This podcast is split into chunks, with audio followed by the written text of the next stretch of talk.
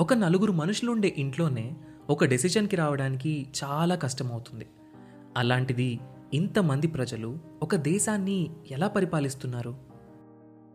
Independence వచ్చాక ప్రజాస్వామ్యంతో నడవడానికి సిద్ధపడ్డ India ఇన్నేళ్ళు ఒక దేశంగా నిలబడుతుంది అని ఎవ్వరూ అనుకోలేదు. అలాంటి ది మోస్ట్ కాంప్లికేటెడ్ డెమోక్రసీ అయిన ఇండియా ఇన్నాళ్ళు ప్రపంచంలోనే అతిపెద్ద డెమోక్రసీగా ఎలా ఉంది? మనం దీన్ని ఎలా అర్థం చేసుకోవాలి? వీటన్నింటి గురించి మనకు అర్థమయ్యేలా చెప్పడానికి మొదలవుతున్న show decoding democracy with doctor JP hosted by మీ సాయి కిరణ్ చల్లా. లోక్సత్తా అధ్యక్షులు ఎక్స్ ఐఏఎస్ ఎక్స్ ఎమ్మెల్యే అయిన డాక్టర్ జయప్రకాష్ నారాయణ్ గారి నుండి మనం వీటి గురించి తెలుసుకుందాం. ఆగస్ట్ ఫిఫ్టీన్త్న మొదలై ప్రతి ట్యూస్డే ఒక కొత్త ఎపిసోడ్తో మీ ముందుకు రాబోతుంది. ఈ షోని మీ ముందుకు తీసుకొస్తుంది Kathanika media in collaboration with FDR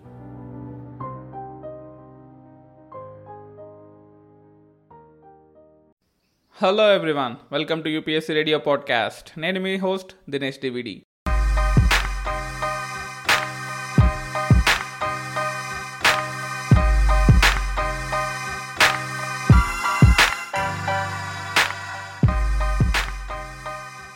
ఈరోజు మనం డిస్కస్ చేసుకునే టాపిక్ పేరు ప్రాజెక్ట్ మాన్సూన్ మాన్సూన్ మాన్సూన్ ఈ పేరు కొంచెం సిమిలర్గా ఉంది కదా? ఎస్ మాన్సూన్లో టూ టైప్స్ ఉంటాయి onset and offset of monsoon మనం we are not going in to south west or north east monsoon but project monsoon గురించి తెలుసుకుందాం. ఈ ప్రాజెక్ట్ మాన్సూన్ గురించి తెలుసుకున్న తర్వాత we have a special guest with us in a phone line will discuss with him something about mutated virus and all so before going to that let me come to this project Mausam ఈ project Mausam గురించి మీకు చెప్పే ముందు I just want give you some broad introduction about string of pearls theory మీలో చాలామందికి తెలిసే ఉంటుంది string of pearls theory అంటే.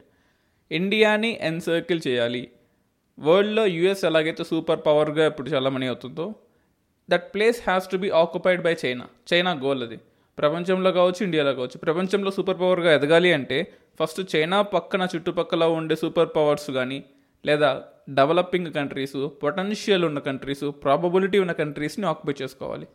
ఆక్యుపేషన్ అంటే ఇప్పటిలాగా వరల్డ్ వార్ వన్ టూ లాగా డైరెక్ట్గా వార్ చేయలేవు కాబట్టి that will be a strategy for that అప్పుడంటే వరల్డ్ వార్ టూ టైంలో జర్మనీ పోలాన్ అటాక్ చేసింది with in one night war start అయిపోయింది. ఇప్పుడు అలా కాదు కదా everything will have a strategy ఈ స్ట్రింగ్ ఆఫ్ పర్ల్ థియరీ ఏంటంటే ఒక జియో పొలిటికల్ థియరీ అనమాట చైనా మన ఇండియాకి చుట్టుపక్కల ఉన్న అన్ని కంట్రీస్లో కొన్ని పోర్ట్ఫోలియోస్ని కొన్ని ప్రాజెక్ట్స్ని కొన్ని పోర్ట్స్ని కొంత ఇన్వెస్ట్మెంట్ పెట్టి ఆ కంట్రీలో కొంచెం ఏరియాని ఎక్స్క్లూజివ్ ఎకనామిక్ జోన్లా కానీ స్పెషల్ ఎకనామిక్ జోన్స్గా కానీ రెస్పెక్టివ్ ఆ కంట్రీకి ఉన్న ఎకనామిక్ స్టేట్స్ అని బట్టి ఆ కంట్రీస్లో కొంచెం ల్యాండ్ని కొనుక్కొని ఆ చుట్టుపక్కల ఇండియాకి చుట్టుపక్కల ఉన్న ఏరియాస్ అన్నిటిని దాని కంట్రోల్లో తెచ్చుకొని it literally tries to control the whole Indian Ocean with the help of money ఇక్కడ మనకు ఆల్మోస్ట్ ఒక ఫిఫ్టీన్ చోక్ పాయింట్స్ ఉన్నాయి.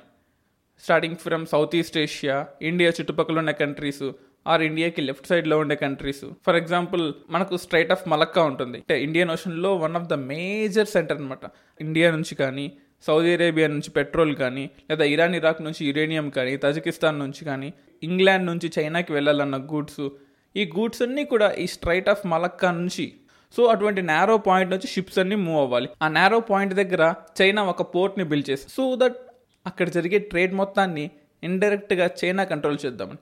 స్టేట్ ఆఫ్ మలక్కా ఒకటే కాదు చాలా పాయింట్స్ ఉన్నాయి. South China సీలో South China Sea oil drilling and survey conduct చేయడము wood island air field conduct చేయడము సౌత్ చైనా సీలోనే హయన్ ఐలాండ్ దగ్గర ఎయిర్పోర్ట్ కట్టారు ట్రాన్స్పోర్టేషన్ కారిడార్ని కట్టారు బర్మాలో బర్మాకి చైనాతో కనెక్షన్ ఉంటుంది బర్మాకి బే ఆఫ్ బెంగాల్తో కూడా ఓపెనింగ్ ఉంటుంది. So Burma Bay of Bengal opening దగ్గర చిట్టగాంగ్ పోర్ట్ని కంట్రోల్లో తీసుకున్నారు. కమర్షియల్ ఒక నావెల్ బేస్ని కంట్రోల్ తీసుకున్నారు.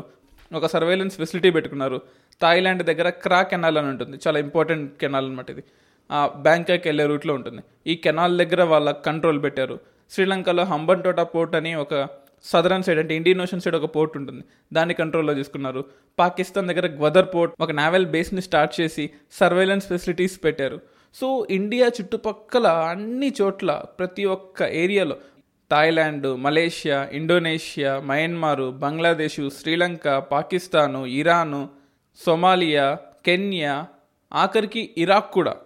అన్ని కంట్రీస్లో వాళ్ళ యొక్క పోర్ట్స్ని వాళ్ళ యొక్క ఫెసిలిటీస్ని ఓపెన్ చేసి వాళ్ళకి ఫ్రీగా లోన్లు ఇవ్వడము ఆర్ తక్కువ ఇంట్రెస్ట్కి ఎక్కువ రోజులకి లోన్లు ఇవ్వడము ఆ లోన్లు రీపే చేయకపోతే దాన్ని ఆటోమేటిక్గా కంట్రీలో కొంచెం ల్యాండ్ని వాళ్ళకి సెల్ చేయమని చెప్పి ఫోర్స్ చేయడము ఇలా చేయడం ద్వారా ఇండియా చుట్టుపక్కల ఉండే ఏరియాస్ అన్నీ కూడా ఇండైరెక్ట్గా కానీ డైరెక్ట్గా కానీ in the presence of China or in the authoritative regime of China కంట్రోల్లోకి వెళ్ళిపోయాయి.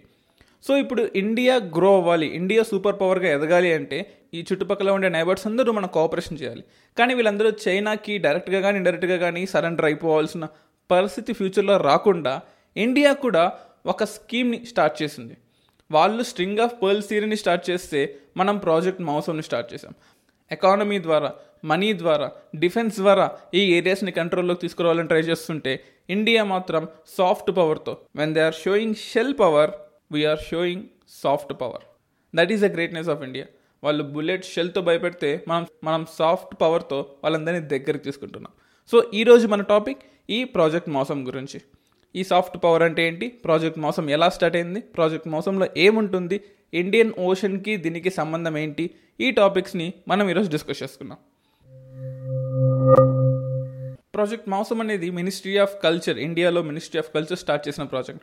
వాళ్ళు డిఫెన్స్ ద్వారా డైరెక్ట్గా డిఫెన్స్ ద్వారా ఎకానమీ ద్వారా రంగంలోకి దిగితే మనం కల్చర్ ద్వారా టూరిజం ద్వారా ఈ చుట్టుపక్కల ఉండే ఏరియాస్ అన్నిటిని మన సైడ్ తిప్పుకునేలాగా అందరం కలిసి బతుకుదాం అందరం కలిసి డెవలప్ అవుదాం అనే మెంటాలిటీ ఇండియాకు ఉంది. China is insisting modern colonial theory అప్పట్లో బ్రిటిష్ వాళ్ళు చేసింది ఒక టైప్ ఆఫ్ కొలోనియల్ థియరీ అప్పట్లో బ్రిటిష్ వాళ్ళు పాటించిన థియరీకి ఇది ఒక అడ్వాన్స్డ్ వర్షన్ అనమాట అది తెలియక చేసిన తప్పైతే ఇది తెలిసి జరిగే తప్పు. సో ఈ ప్రాజెక్ట్ మౌసం దాన్ని ఎలా ఎన్కౌంటర్ చేస్తుంది అని చూద్దాం. So ministry of culture start చేసిన ఈ స్కీమ్లో మెయిన్ గోల్ ఏంటంటే multi faced Indian Ocean world. Indian Ocean అనేది ఏ ఒక్క కంట్రీకి సంబంధించింది కాదు అని మిగతా కంట్రీలు అనొచ్చు. కానీ ఇండియానే ఆ మాట ఉంటుంది. Indian Ocean is not India's or not any other countries. It is everyone's ocean. It is everyone's water. And everyone has right. Thanks to India soft power ఈ project Mausam. When they are shooting us with shell power we're shielding it with soft power ఏదో రోజు బుల్లెట్లు అయిపోతాయి కానీ shield power ఎప్పుడు అలాగే ఉంటుంది. So ఈ ప్రాజెక్ట్ మోసం ఏం చేస్తుంది అంటే కొల్లెటరల్గా అన్ని కంట్రీస్ చుట్టుపక్కల ఉండే ఇందాక చెప్పుకున్నాం కదా ఆ అన్ని కంట్రీస్ అంటే స్టార్టింగ్ ఫ్రమ్ మలేషియా ఇండోనేషియా నుంచి ఇటు సైడ్ సొమాలియా వరకు అన్ని కంట్రీస్ యొక్క సాఫ్ట్ పవర్ని కలుపుతుంది. It is uniting cultural affinity of all the countries కమర్షియల్గా రిలీజియస్గా కల్చరల్గా ఒక డాక్యుమెంటేషన్ లాగా తయారు చేసి we're all one Indian Ocean Indian Ocean is a powerful ocean in the world majority of the trade మొత్తం ఇండియన్ ఓషన్ నుంచి జరుగుతుంది. సో మనందరం కలిసి ఇండియన్ ఓషన్ని డెవలప్ చేద్దాము. ఏ ఒక్కరికి పవర్ ఇవ్వకూడదు ఏ ఒక్కరికి పవర్ డైవర్ట్ చేయకూడదు అనే నినాదంతో ఈ ప్రాజెక్ట్ మోసం స్టార్ట్ అయింది. దీని యొక్క ఇంపార్టెన్స్ కొంచెం చూద్దాం మనం. ఇది ఆర్కలాజికల్ సర్వే ఆఫ్ ఇండియా వాళ్ళు స్టార్ట్ చేశారు. అండ్ ఈ ప్రాజెక్ట్ని సపోర్ట్ చేసేది Indira Gandhi national centre for arts IGNCA అంట. దీని యొక్క మెయిన్ ఇంపార్టెన్స్ ఇంకోటి ఏంటంటే reestablish reconnect communications between thirty nine countries of the Indian Ocean world అండి. అంటే ఇందాక చెప్పిన కంట్రీస్తో పాటు చిన్న చిన్న కంట్రీస్ చుట్టుపక్కల ఉన్న అన్ని కంట్రీస్ ఇండియన్ ఓషన్కి టచ్ అయ్యే East Africa countries Iran Iraq countries Saudi అరేబియాలో ఉండే Yemen Oman Gulf countries and India and its neighbouring countries అంటే Pakistan India Sri Lanka Bangladesh Myanmar and the same time South East Asian countries Indian ఓషన్కి touch అయ్యే thirty nine countries అందరూ కూడా ఈ మీటింగ్లో ఈ ప్రాజెక్ట్లో పాల్గొనాలి. అందరూ వాళ్ళ యొక్క సాఫ్ట్ పవర్ని డెవలప్ చేయాలి. అందరం కలిసి టూరిజంగా డెవలప్ అవ్వాలి. చూడండి ఇప్పుడు ఎకానమీగా డెవలప్ అవ్వాలి అంటే ఎవరి ప్రయారిటీస్ వాళ్ళకు ఉంటాయి. మేము మీకు సపోర్ట్ చేస్తాము. మాకు ఆయిల్ ఇంపార్టెంట్ కాదు. మాకు ఎడ్యుకేషన్ ఇంపార్టెంట్ మాకు హాస్పిటాలిటీ ఇంపార్టెంట్ అని ఏదో ఒక కంట్రీ ఏదో ఒక కంట్రీ సైడ్ టిల్ట్ అయిపోయే అవకాశం ఉంటుంది. కానీ అందరం కలిసి టూరిజం డెవలప్ చేద్దాము అందరం కలిసి మన కల్చర్ని డెవలప్ చేసుకుందాము అంటే ఏ కంట్రీ దానికి అబ్జెక్షన్ పెట్టకపోవచ్చు. సో ఈ లాజిక్ని ఇండియా ఉపయోగించి చైనాకి అగెయిన్స్ట్గా తన షీల్డ్ని తన సాఫ్ట్ పవర్ని తన ఫోర్ థౌజండ్ ఇయర్స్ ఎక్స్పీరియన్స్ ఉన్న సివిలైజేషన్ని ఉపయోగించి ఈ ప్రాజెక్ట్ మోసంని స్టార్ట్ చేసింది. దీనికోసమని యునెస్కో వరల్డ్ హెరిటేజ్ లిస్ట్ మీ అందరికి తెలిసే ఉంటుంది. ప్రతి కంట్రీలో యునెస్కో వరల్డ్ హెరిటేజ్ సైట్స్ ఉంటాయి. యునెస్కో రికగ్నైజ్ చేసినవి. సో ఈ ప్రతి కంట్రీలో ఉన్న సైట్స్ అందరం కలిసి డెవలప్ అవుదాము. మా కంట్రీలో కొన్ని ఉన్నాయి మీ కంట్రీలో కొన్ని ఉన్నాయి. We will make a relationship will make a chain reaction between all these meetings all these institutions ఇలా మనందరికీ ఒక కామన్ ఎజెండా ఉంటే మనందరం విడిపోకుండా అందరం స్ట్రాంగ్గా ఉంటాం.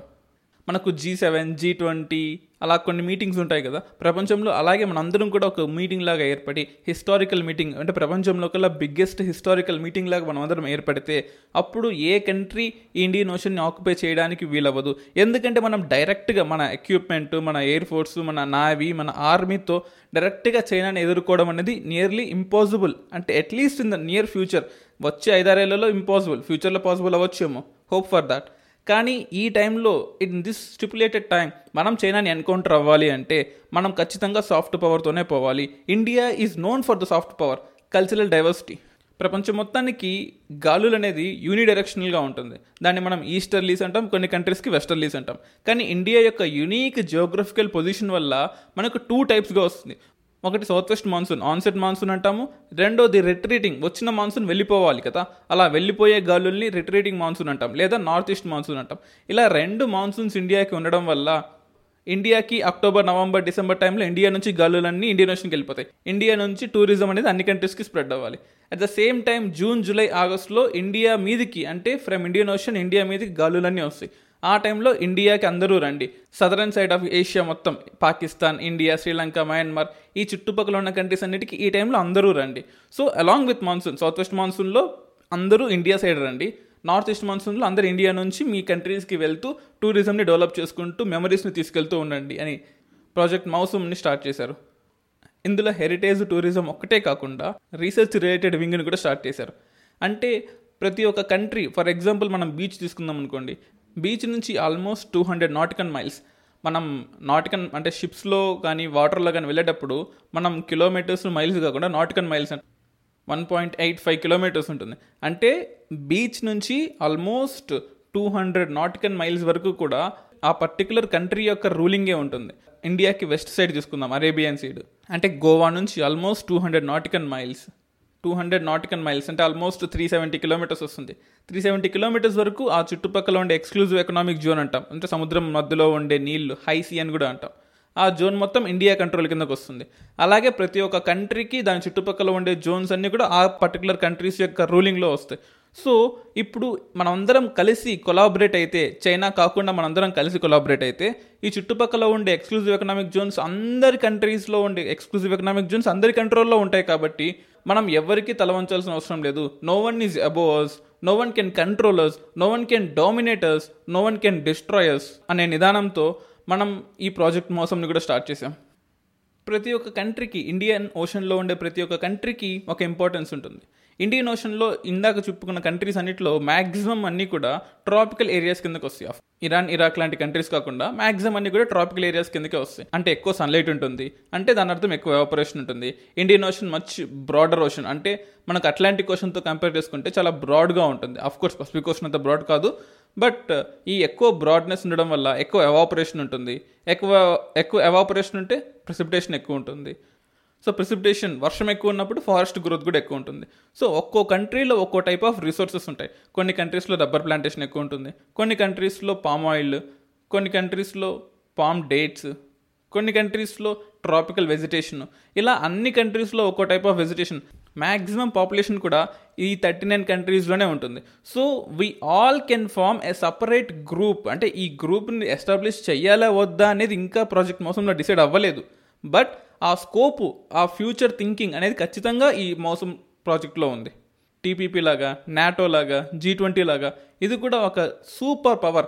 ట్రాపికల్ ఏరియాస్లో ఉండే అన్ని కంట్రీస్ కల్చర్ పేరుతో కలిసామంటే we can be a super power in the Indian Ocean at the same time in Asia ఫ్యూచర్లో ఇన్ ద వరల్డ్ కూడా. ఎందుకంటే మ్యాక్సిమం పొటెన్షియల్ గ్రోత్ మొత్తం కూడా ఈ సెంట్రల్ పార్ట్లోనే ఉంటుంది కదా.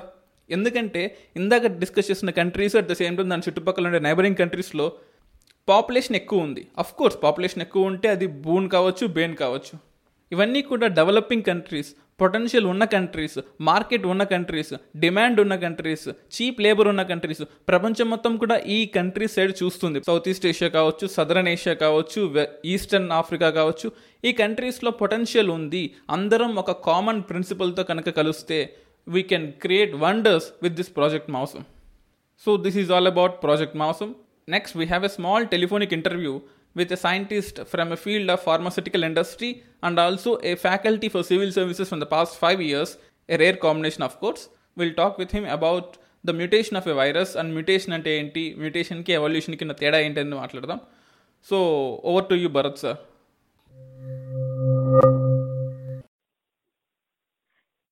Bharat garu mutated virus లేదా మ్యూటేటెడ్ బ్యాక్టీరియా అంటే ఏంటండి mutated virus or mutated bacteria అంటే దాని జెనెటిక్ మెటీరియల్లో చేంజెస్ రావడం. దాన్ని మ్యుటేషన్ అంటాం అనమాట అంటే వైరస్ దానికి అయితే చేంజ్ అవుతూ ఉంటుందా? దాంట్లో అయితే ఎవరైనా ఆర్టిఫిషియల్గా కానీ లేకపోతే చేంజ్ చేస్తారు is spontaneous and sudden process అనమాట అంటే అది అనుకోకుండా యాదృచ్ఛికంగా అలా జరిగిపోతుంది అనమాట సమ్ ఎక్స్టర్నల్ ఫ్యాక్టర్స్ కావచ్చు ఎన్విరాన్మెంటల్ ఫ్యాక్టర్స్ కావచ్చు రేడియేషన్ వల్ల కావచ్చు సమ్ అదర్ ఎనీ ఫ్యాక్టర్స్ అనమాట అంటే మన బయలాజికల్ అంటే వైరస్కి కానీ బ్యాక్టీరియాకి కానీ ఫంగస్ కానీ హ్యూమన్ బీయింగ్స్ కానీ బయలాజికల్గా దానికి అదే సడన్గా చేంజ్ అయితే దాన్ని మ్యూటేషన్ అంటాం. అంతేనా? బయోలాజికల్గా కాదు. జెనెటికల్గా సడన్గా చేంజ్ అయిందంటే అప్పుడు మ్యుటేషన్ అంటాం అనమాట జెనెటిక్ జెనెటిక్ మెటీరియల్లో చేంజ్ అవ్వాలన్నమాట. ఓకే డిఎన్ఏ చేంజ్ చేయడం అంటారు. ఆ, మ్యుటేషన్ చేయడం వల్ల దాని క్యారెక్టర్స్ అన్ని చేంజ్ అయిపోతాయి. ఇప్పుడు- జనరేషన్స్లో మొత్తం చేంజ్ అయిపోతుంది అనమాట ఇప్పుడు కరోనా వైరస్ మ్యూటేట్ అవుతుంది అంటాం కదా. అవునవును. Corona virus? కరోనా వైరస్ ఇప్పుడు మ్యూటేట్ అవుతుంది అంటున్నాము. అంటే ఆటోమేటిక్గా దాని డిఎన్ఏ మారుతుంది అవునవును. మ్యుటేట్ అవుతుంది అనేది ఒక ప్రిడిక్షన్ అది. సైంటిఫిక్గా ఎవరు ప్రూవ్ చేయలేదు కదా. మ్యుటేట్ అవుతుంది అని. ఓకే. అంటే ఇప్పుడు sudden process sudden change of DNA మాత్రమే మ్యూటేషన్ అంటాం. అదే ఒక వందేళ్ళకి ఒక ఐదు వందల ఏళ్ళకి ఒక థౌసండ్ ఇయర్స్కి చేంజ్ ఉంటే దాన్ని మ్యూటేషన్ అన్నాం. No no that means that is evolution process. Evolution is gradual process evolution అంటే గ్రాడ్యువల్గా. Change change in genetic constitution gradual process అనమాట ఓకే మ్యూటేషన్ అంటే సడన్ చేంజ్ ఎవల్యూషన్ అంటే over period of time long change ఒక voyage లాగా. Okay ఇప్పుడు ఈ virus mutate అవుతుండడం వల్ల లాభమా నష్టమా ఎవరికి ఎలా ఉంటుంది? రిటేషన్ జరగడం వల్ల లాభం ఉండొచ్చు నష్టం ఉండొచ్చు. అది మనం ప్రిడిక్ట్ చేయలేము అనమాట ఒకవేళ రిటేషన్ జరిగి దాని ప్రాపర్టీ కోల్పోవచ్చు. ఆ వైరస్ అనేది వైరలెంట్ ప్రాపర్టీ అనేది లాస్ అవ్వచ్చు. అలా కాకుండా ఇంకా మోర్ వైరలెంట్ కూడా తయారవచ్చు ఎనీథింగ్ ఈజ్ పాసిబుల్ అంటే ఇప్పుడు హెచ్ఐవి వైరస్ మ్యూటేట్ అవుతుందా? హెచ్ఐవి వైరస్ అనేది అది అది రెగ్యులర్గా అలా చేంజెస్ అవుతుంది కాబట్టే కదా ఈ రోజుకి కూడా మనం ఇంకా దాని మీద వ్యాక్సిన్ కనిపెట్టలేకున్నాం మనం. అంటే ఇప్పుడు కరోనా వైరస్ కూడా వైరస్ వచ్చేసి మీరు అన్నట్లే ఒక ప్రిడిక్షన్ కూడా ఉంది. ఒక ఫ్రెంచ్ వైరాలజిస్ట్ యూత్ మ్యాంటాక్నియర్ అని ఉన్నాడు అనమాట ఒక తను ఎవరండి? పేరేం పేరు? Youth మ్యాంటాక్నియర్ Okay. మ్యాంటాక్నియర్ ఆయన హెచ్ఐవి వైరస్ని కనిపెట్టారనమాట నోబెల్ ప్రైజ్ విన్నర్ అనమాట ఆయన. ప్రిడిక్షన్ ప్రకారము ఇది కరోనా వైరస్ వచ్చేసి హెచ్ఐవి జీన్ మరియు ఈ మలేరియల్ పారాసైట్ జీన్ రెండు మిక్స్ చేసి తయారు చేశారు అనేది ఆయన ప్రిడిక్షన్ అనమాట సో ఇది. టోటల్లీ మ్యాన్ మేడ్ వైరస్ అనేది రీసెంట్గా ఒక ఇంటర్వ్యూలో తెలపడం జరిగింది. అందుకని దీనికి అంత పవర్ ఉంది అని చెప్పడం జరిగింది అనమాట అంటే మనుషులే మ్యూటేట్ చేశారు ఈ వైరస్ని? అంటే అనుకోవచ్చు అత- అతని ప్రకారం. Laboratory lab lab lab made virus అనమాట అందుకోసమే మీరు హైడ్రాక్స్ క్లోరోక్విన్ దాని మీద బాగా కొంతమంది పేషెంట్స్లో పనిచేస్తుంది చూడండి. అంటే మలేరియల్ డ్రగ్ దాని మీద పనిచేస్తుంది అంటే సంథింగ్ ఏదో ఉన్నట్టు. ఓకే దానికి సంబంధించింది జీన్ అని ఆయన మాంటాక్ మీద చెప్పారనమాట okay.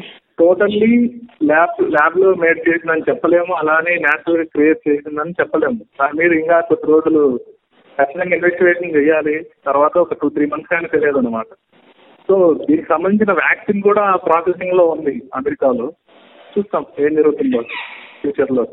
Hope for the best అంతకుమించి మనం ఏం చేయలేము ఇప్పుడు. అంతే అంత చూసి మనం ఏం చేయలేము. ఇంకొకటి మనం మోస్ట్ ఇంపార్టెంట్ ఏంటంటే ఎవరికైతే బాగా రెసిస్టెన్స్ పవర్ ఉంటుందో వాళ్ళకి ఏం ప్రాబ్లం లేదు దీని మూలంగా. అందుకోసమే మంచి యాంటీ ఆక్సిడెంట్స్ మంచి ఫ్రూట్స్ అవి మెయింటైన్ చేస్తే రెసిస్టెన్స్ పవర్ అనేది బాగా డెవలప్ అవుతుంది బాడీలో. ఆటోమేటిక్గా ఇన్ కేస్ ఆ వైరస్ అనేది అటాక్ అయినా కూడా ఏం జరగదు. ఫెటాలిటీ అనేది తగ్గించవచ్చు సో ఇప్పుడు మన మన సౌత్ ఈస్ట్ ఏషియా పాపులేషన్కి ఇండియన్స్ కానీ చుట్టుపక్కల ఉండే వాళ్ళకి ఈ మలేరియాకి ఫైట్ చేసే యాంటీబాడీస్ మన బాడీలో అంటే మన బాడీలో జనరల్గా ఉంటాయంటారు కదా. కరోనాని కూడా మనం ఫైట్ చేయొచ్చా? మన ఇమ్యూనిటీ సరిపోతుందా దీనికి? అదే చెప్తున్నా కదండి ఇమ్యూనిటీ అనేది పర్సన్ టు పర్సన్ డిఫర్ అవుతుంది. అందరికీ ఒకే ఇమ్యూనిటీ ఉండదు అనమాట ఇమ్యూనిటీ పవర్ అనేది సెవరల్ ఫ్యాక్టర్స్ మీద ఎఫెక్ట్ అయి ఉంటుంది అది అందులో జెనెటికల్ ఫ్యాక్టర్స్ కూడా ఉంటుంది ఇమ్యూనిటీ పవర్ అనేది. సో ఎక్కువగా డిసీజ్కి ఎన్ని డిసీజ్ ఎన్ని పారాసైట్స్ కూడా వాళ్ళని అటాక్ చేసినప్పటికీ కొంతమందికి ఎలాంటి డిసీజ్ సింటమ్స్ అనేది బయట పడదన్నమాట. ఎందుకంటే వాళ్ళకు ఇమ్యూనిటీ పవర్ ఎక్కువ ఉంటుంది. ఓకే ఓకే అండి. Thank you very much thank you for your time sir okay Dinesh garu thank you